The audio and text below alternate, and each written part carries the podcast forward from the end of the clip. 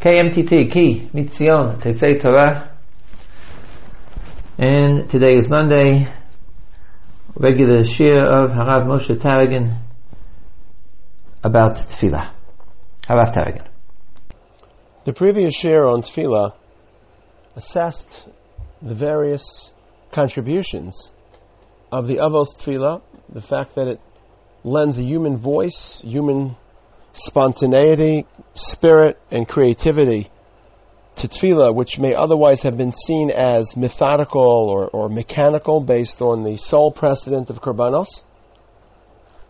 And the previous year also addressed the baseline of tefillah, which Abraham instituted. Ein amida el tefillah, a non-verbal spatial relationship with HaKadosh Baruch Hu. Of course, our tefillos include text, and communication. But the feature of tefillah which Abraham installed or distilled has less to do with the actual words spoken or the agenda of tefillah, and more to do with the with the encounter with Hakadosh Baruch Hu, which tefillah mediates and enables. As Rabbi Eliezer told his talmidim, "De'u lifnei miatem omdim," to recognize the presence, to try to focus upon that presence, that rendezvous and keep that awareness intact as long as possible during tefillah. The second tefillah, tefillas mincha, was instituted by Yitzchak. And here as well, the verb, or in this case not the verb, but well, that's actually it's a verb. The the term the Torah employs to describe Yitzchak's tefillah, as well as the setting and timing of Yitzchak's tefillah, is crucial. The pasuk in the end of Chayei Sarah recounts the first meeting, the debut of Yitzchak and Rivka, Rivka having been requested or solicited by Eliezer, Eved Avram. She sees him davening. Batisa Rivka es eneha, batera es Yitzchak, batipol me'al. Chazal typically see this pasuk as sort of convincing Rivka of Yitzchak's merit, of his virtue, of his saintliness, of spirituality because of his davening. Typically, a person can be judged, his spiritual self can be judged by the manner in which they daven. It's a compass to general spiritual awareness. The pasuk immediately prior teaches us where Yitzchak daven and how he daven. Vayetze Yitzchak lasuach basadeh lifnos arev vayisayna vayar v'hinei Malim Ba'im. Yitzchak davens in the field, Latsuach Basada. Of course, as he davens, he notices that Rivka is arriving. The Gemara in Brachos Daf Chavav, Rashi in his commentary to the Torah quotes this Gemara, Ein Sicha Ela Tfila. The term Sicha refers to Tfila Shenemar, Tfila Le'aniki Atov, Lefnei Hashem Yishboch Sicha. Pasuk in Tehillim, Kuf Bet, Parakuvbet, actually the first pasuk. What aspect of tefillah does the term siach or sicha, lasuach, best capture? Well, the term sicha, especially in the context of the Gemara, uh, excuse me, of the pasuk in Tehillim, means conversation. Chazal tell us to pay attention to the behavior of Talmidei Chachamim, not only to the actual Torah they deliver, but afilu sichas chulin, even common talk or daily intercourse between Talmidei Chachamim possesses nuggets of value, of, of guidance. Ein sicha el is an interesting Gemara that sort of captures the sicha element in tefillah. The Gemara in Avodah Zarah Daf Beis. The Gemara in Avodah Zarah is commenting on a seeming contradiction. The pasuk I mentioned earlier in Tehillim Kuf Beis mentions Sicha as the conclusion almost of davening. Tfila le'ani ki yatov. Initially, the ani davens, whether that ani is an actual ani or a dependent, an individual who acknowledges his dependence on God. He offers a tefillah. Yatov means he literally hoods himself in a talis to daven to Hashem. In the second part of that pasuk, the second clause, "V'lefnei Hashem yishpoch sicha," he pours his siach. So this pasuk establishes some sort of contrast between the word tefillah and the word siach. A similar pasuk also describing two different types of tefillah, one of which is siach, another one of which is a different term, but it prioritizes or, or has siach as the precedent rather than the conclusion. Pasuk in Tehillim, Kuf Mem Gimel, Eshpoch lefanav sichi, the same notion of being shofech siach. I'm pouring out my conversation. Sarasi, my worries, lefanav agid. I will speak or recount in front of a Kadosh Baruch. So the Gemara in Avodah quotes an interesting machlokus between Rabbi Eliezer and Rabbi Yoshua, recognizing, as each does, both Rabbi Eliezer and Rabbi Yoshua, that there are two forms of tefillah. One form is called siach, both in Tehillim Kuf Beis, Lefnei Hashem Yishpoch Sicho, and in Tehillim Kuf Mem Gimel, Eshpoch Lefanav Sichi. The other form of tefillah is either called tefillah or tzarati. In Tehillim Kuf Beis, it's called tefillah. In Tehillim Kuf Mem Gimel, tzarati Lefanav Agid. What's the proper sequence for davening? Eliezer says, Shoel Adam Tzrachav, V'achar Kachit Palel. First, the person lodges requests, bakashos, and then only afterwards can he perform or present his siach. Shenamar, and he focuses on the pasuk of Tehillim Kuf Beis, Lani Kiyato. First comes Tefillah, requests, solicitations, petitioning and then only secondarily or subsequently lifnei Hashem yishboch sichot. Rabbi Yeshua pivots the sequence of tefillah on the model of Tehillim Kuf Mem Gimel. Yitpalel, first you should offer your siach, and only afterwards yish al tzrachav, and only afterwards do you have the right to lodge requests of Hakadosh Baruch Hu Shenemar Lefanav Sichi Tzarati Lefanav Agid. So it's an interesting machlokas, but each is acknowledging a form of tefillah captured by the term siach and different from bakasha, different from asking for a specific need or praying for a particular agenda. Siach is literally a conversation. When a person asks a request from HaKadosh Baruch Hu, he obviously is involved in communication. But that wouldn't be called conversation. Conversation is more casual more informal, less pointed, less targeted, less telescopic. Bakasha Kadosh Baruch Hu is asked for refuah, for parnasa, atachane le'adam das.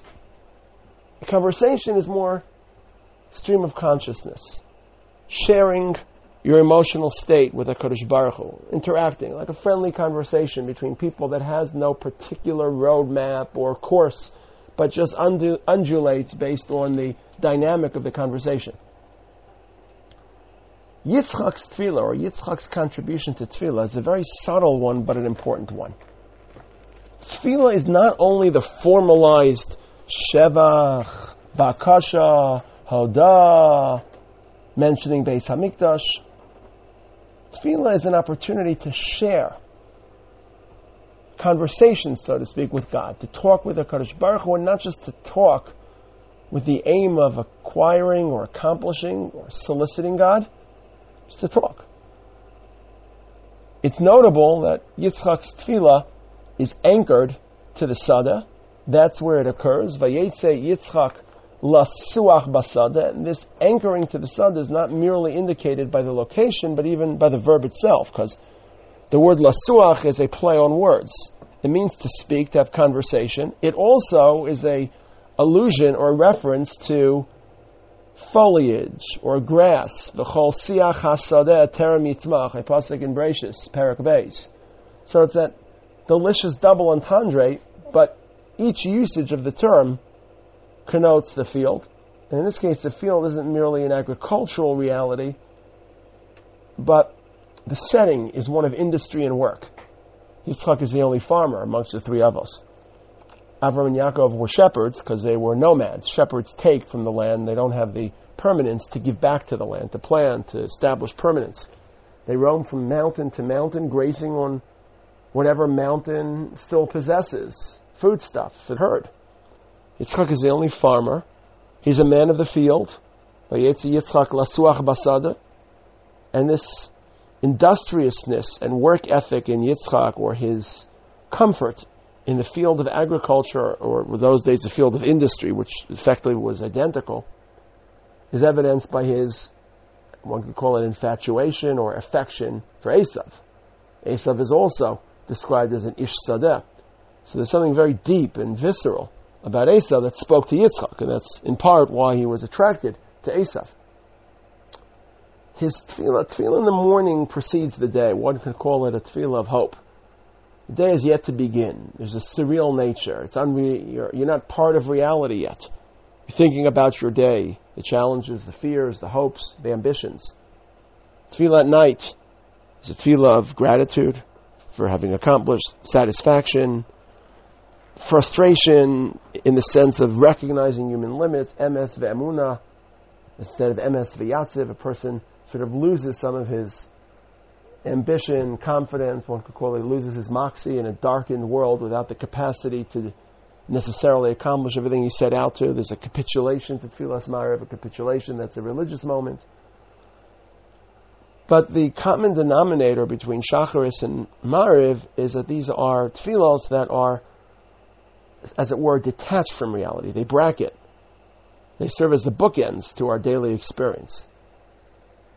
It's precisely why there's a value in davening at the break of dawn as the day begins, and davening Mariv as soon as dusk sort of settles, to daven at the transition from day to evening, or evening to day.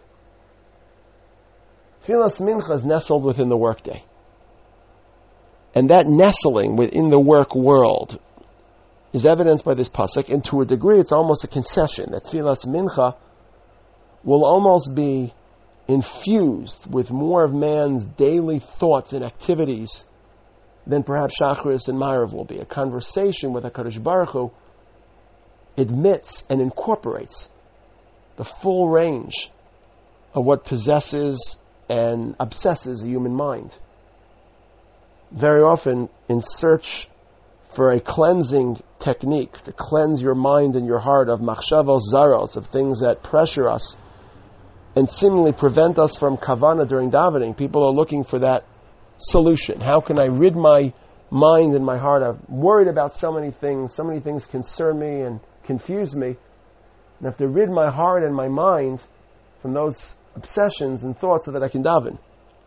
In many ways, this is hamstringing or defeating davening. Those thoughts should be incorporated into davening. A person who has a conversation with a friend, with a parent, with a peer, shares all of his or her vexations and consternations. And if tefillah is meant to be a less formal, in part, a less formal solicitation and just a conversation with a Kadosh Baruch Hu, then it too should incorporate at some level. There are ample moments during tefillah to incorporate whatever anxieties press on us, assuming that they're meaningful anxieties, not trivial ones, but whatever anxieties are meaningful and substantive should somehow infiltrate our tefillah and thereby enliven and impassion our tefillah. And the lodging of tefillas mincha within the workday, or in Yitzchak's case, within the sada, within the field, that lodging is not incidental. Sometimes it's counterproductive to ignore the issues on your mind in search for the material, the mental material, the cognitive material, or cognitive baseline of davening, what you should be thinking during davening. Rather, incorporate all these issues. How can I best face my struggles? How can I best face my challenges and overcome whatever adverse situations I'm facing? And each in their own way should make it into that conversation with HaKadosh Baruch Hu. It's interesting that Tfilas Mincha is the only tefillah that has two options. Shacharis has a certain time frame. Of course, it's ideal to accelerate and perform as rapidly as possible. Zriza Makdim Lemitzvos. Tfilas Mariv has one long time frame. The earlier the better, but there's little differentiation of two sub categories. Whereas with Mincha, again, based on the scheduling of the Talmud Shalbein Arbayim, there's an earlier period for Mincha, Mincha Gedola, roughly roughly, again, these are not exact figures because halacha doesn't calculate hours in 60 minute swaths or chunks, but the hours are variable depending upon the length of day, but roughly six and a half hours after daybreak. And then mincha ktana, which is the optimal time for davening a little bit later. I think part of that is a recognition, again, it stems primarily from korbanos, but I think part of it may be a recognition of the fact that tefillah will inevitably occur during the work day, and the work day may not allow for commonly scheduled or universally scheduled minchas. Everyone can more or less wake up at the same time, daven, and head out to work. And again, our modern world's a bit different, but at least conceptually, end their day. Without electricity, everyone ends their day at the same time, more or less. And then daven Ma'ariv. But Mincha, as it still is today, is, is more closely correspondent to the variance of human work schedules. So there are different times for Mincha. Of course, Mincha Tani, after the work has been completed, is the ideal time, based on it being a Shas Ratzon, based on the actual time that the Korban Tamid Shel Ben Harbayim was offered. And this is the reason that tefillah is such a indicator of our relationship with HaKadosh Baruch Hu, because a person has a deep, thorough, durable, sustained relationship emotionally with HaKadosh Baruch Hu. That relationship doesn't have to express itself in conversation, in constant conversation. You know Hashem is there. You act in accordance with that knowledge. But at any given moment, you are conversing with humans, you are contemplating non divine ideas, you're thinking about a computer project, you're reading a book, you're studying a Tosfos, or whatever you happen to be doing. But there's this recognition that HaKadosh Baruch is in the background, and that recognition animates your behavior, dictates the level of dignity and privacy you maintain. You're not going to showboat or, or act in anger or in rage because you try to sense HaKadosh Baruch Hu's presence. It's precisely why anger is deemed by Chazal as a form of Avodah Zarah. Because every anger can only be precipitated by a momentary, if not extended, neglect of HaKadosh Baruch Hu's presence.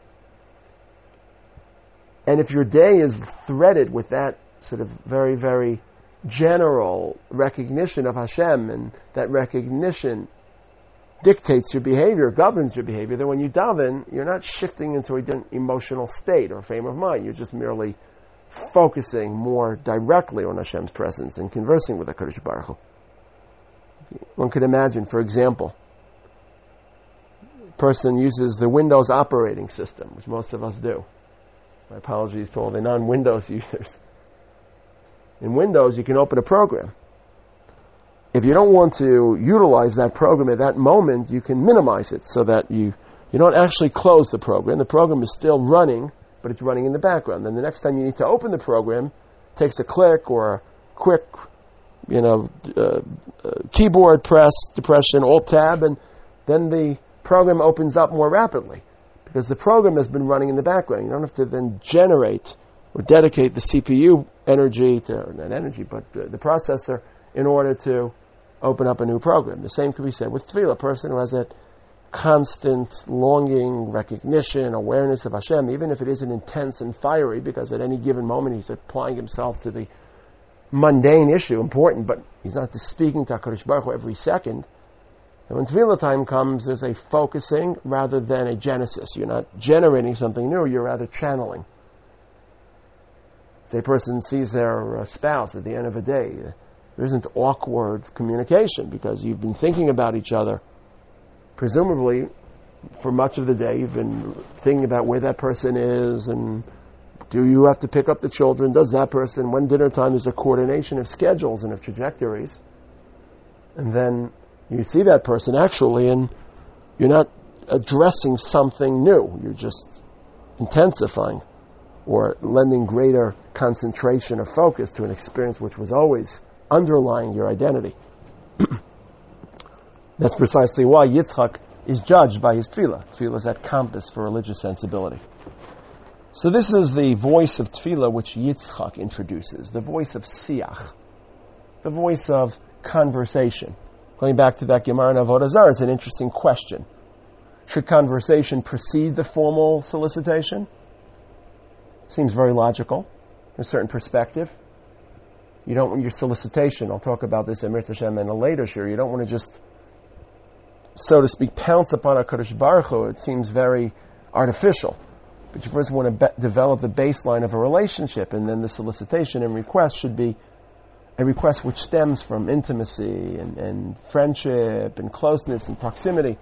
It's always more elegant to ask a favor from a friend than to ask a favor from someone you have no relationship with. It's, it's artificial. It's almost um, egotistical. Whereas friendships requested from friends, or excuse me, favors requested from friends, are couched within the overall context of mutual um, mutual assistance and mutual affection. So in many ways, Rabbi Eliezer's position, um, Rabbi position, actually, I, I confuse him. Rabbi position is perhaps a little less logical as Rabbi Yeshua's position, which seems at least initially more logical. Yispalel, should first pour out his sicha, and then he should request.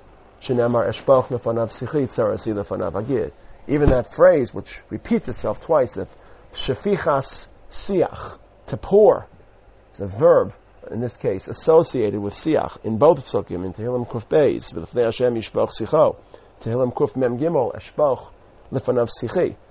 To pour out your siach, to pour out your discussion, suggests a almost first of all copious conversations tend not to be bounded in a formal sense, but they run on until they've lost their material.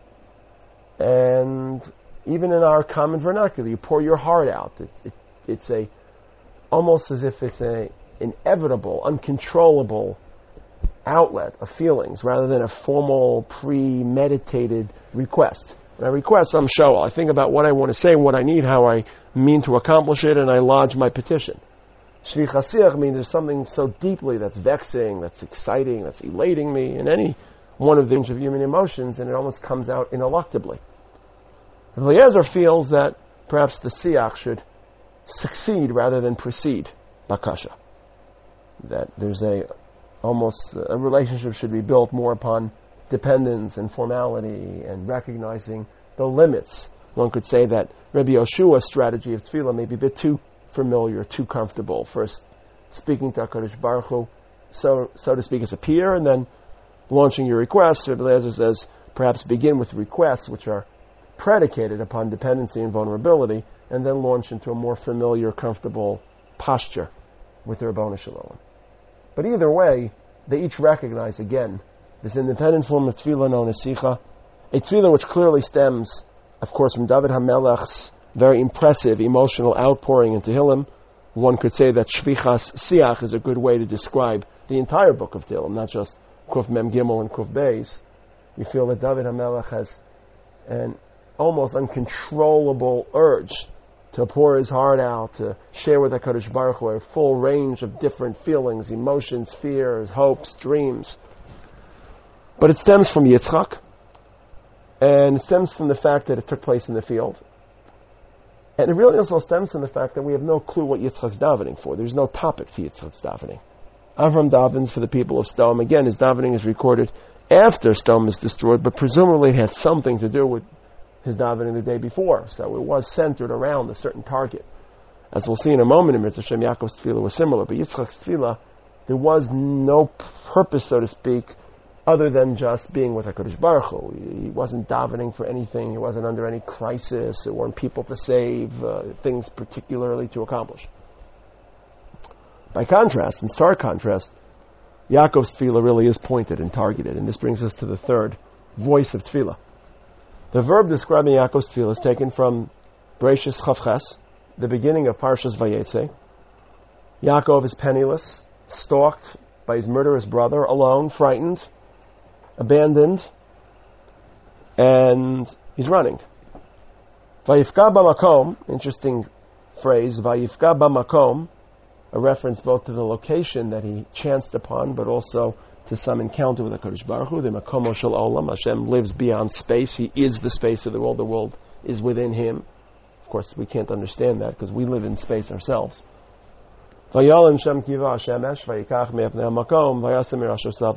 Makom so he davens at Mariv before he goes to sleep. The Gemara in Brachos, that seminal Gemara in Brachos, Daf Chavches, Yaakov Tikin Tfilas Arvis, Shenamar Vayivka B'makom Vayalan Shem, Be'im Pegia Tfilah. The verb describing Yaakov's tefillah is pegia, vayivka. What is so connotative of this term? Why is this term so important? What does this add? I forgot off the cuff who said this. I think it was either Kierkegaard or Kafka. I think it was Kierkegaard once said, prayer doesn't affect God, it only affects he who prays. And indeed, there is a reflexive, almost cathartic element to tefillah.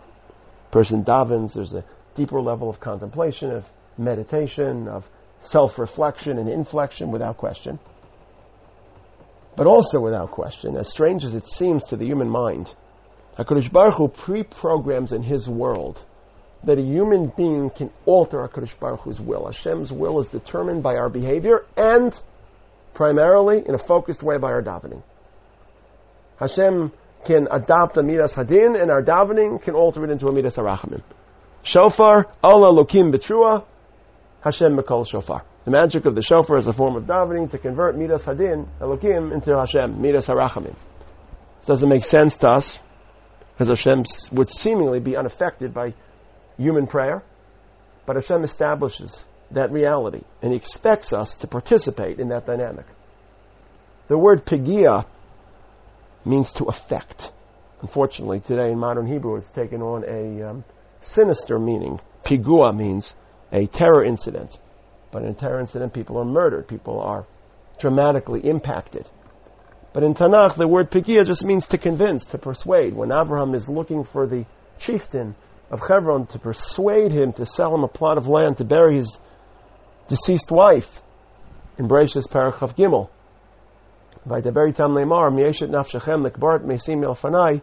he asks the people of Hebron, Shmoni, listen to my request, Ufig Uli, the Ephron ben Tzochar, and arrange a meeting. Avram describes the meeting as Ufig Uli because he hopes to convince Ephron ben Tzochar. And this meeting is the instrument by which he will convince. It will facilitate that persuasion. So he employs the term Ufigu, Pei Gimel Ayin. Make that connection so that I can be Pogea, in a non-military way, but in a verbal way, I can convince Ephron to sell me the land. When Ruth, in Parak Aleph, pleads with Naomi, her mother-in-law, not to dissuade her from returning, she has successfully dissuaded Arpa. Ruth is, the, is, is committed to remaining with Naomi. Vatome Ruth, al tifki. Do not continue to convince or compel me.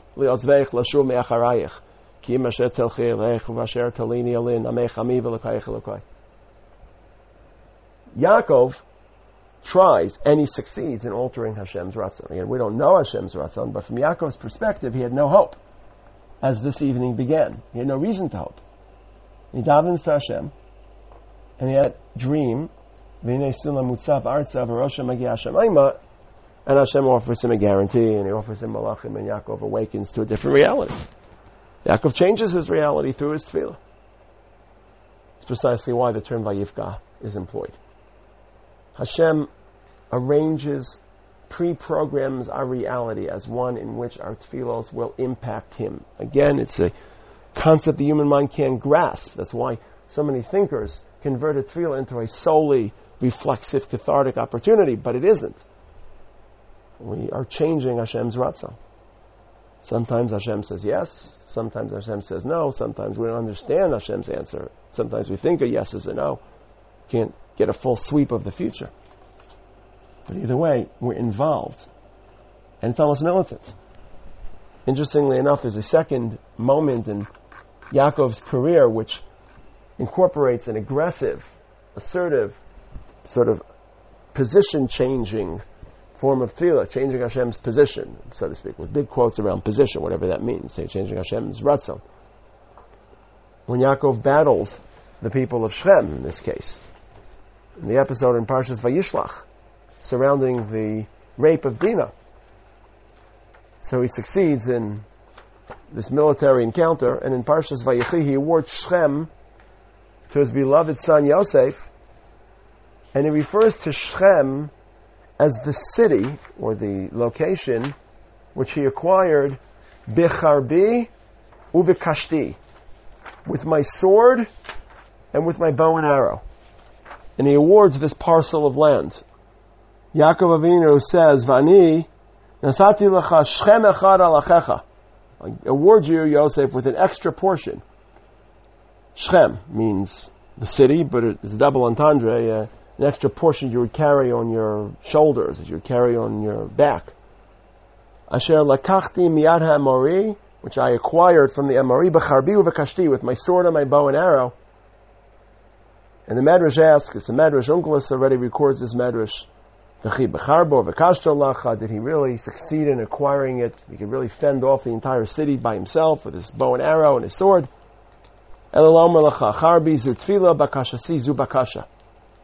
Charvi and bakasha each refer to a form of tefillah, different forms of tefillah, but similar in the fact that this is these are very glaring, graphic, military terms to describe tefillah. Becharbi uvakashti, a sword and a bow and arrow are forms of tefillah. Tefillah is a military campaign. Kivayachal, so to speak. Of course, kivayachal, the, you're going to war in tefillah with HaKadosh Baruch Hu, trying to convince him, trying to assert and change and affect. Yaakov describes the war with the Amori, but basically it's a, it's a campaign to change Hashem's ratzon, a campaign Hashem desires and covets, but nonetheless a campaign. And these are two moments in Yaakov's life. Each moment's a vulnerability. Avram and Yitzchak didn't daven in moments of vulnerability. Avram had nothing at stake on a personal level, and even nothing at stake at a global level, because Sdom had already been eliminated when his tefillah is recorded, and Yitzchak is just davening amidst the field. Presumably, there was something they asked from Hakadosh Baruch Hu, but there's very little that they intended to change. It was communication, it was proximity, interaction, intimacy. Both in Vayetze at a personal level and Vayishlach at a family, familial level, tribal level. Yaakov is under duress. Yaakov is underconfident. In Vayetze, he's underconfident because he has nothing. In Vayishlach, it's because his enemies are amassed so favored against him, so heavily tilted against him, and he feels perhaps he's um, used or, or spent some of his sechuyos, katanti mikola, chasadim. Either way, he davens in almost a military fashion, trying to change Hashem's ratzon. This is an extremely important concept of tefillah, which very often is distorted. We can change Hashem's ratzon. Hashem desires, Hashem invites, Hashem asks Moshe to daven for Am Yisrael in Parshas Kitisa after the debacle of the Egel because Hashem wants Moshe to dissuade him from annihilating Am Yisrael. Truth is, ironically, there's a lashon of tefillah, third lashon of tefillah, or in this case, a fourth lashon of tefillah, which also implies this impact upon Hakadosh Baruch Hu, and it's recorded about Yitzchak's tefillah. In the beginning of Parshas Toldos, Yitzchak and Rivka are barren, and Yitzchak cannot take a second wife. He doesn't have that option for all sorts of reasons. Pasuk Chaf Aleph in Perek Hey Vayetar Yitzchak lenochach ishto ki akarahi. The Gemara in Yevamos interprets the word Vayetar as a form of tefillah. Onkelos Vitzali. Why is Vayetar a form of tefillah? An, an etar, ayin taf resh, is a spade or a shovel. So the Gemara in Yevamos Samach Dalet says, Ma atar zeh mahapech hatvur mimakom lemakom. A shovel or a pitchfork turns the grain, the wheat, the ground, turns it inside out, reverses it, impacts it, tills it. Kach tfilasan shel tzadikim hafechas midosav shel Baruch. Similarly, the tefillah of a tzaddik impacts and alters the ratzon of Hashem mimidas ragzanus, from anger, lamidas rachmanus, to mercy and compassion.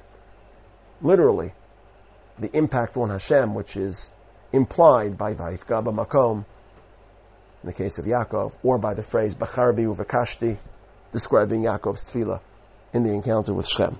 So ironically, Yitzchak of all the Avos is the one of who has two different forms of tefillah. There's a form of tefillah captured by the term siach, and there's a second form of tefillah when he really is under duress, barren, sterile, and he and Rivka daven together to HaKadosh Baruch Hu, shoveling their way, so to speak, impacting Hashem and soliciting Hashem's rachamim and receiving two children.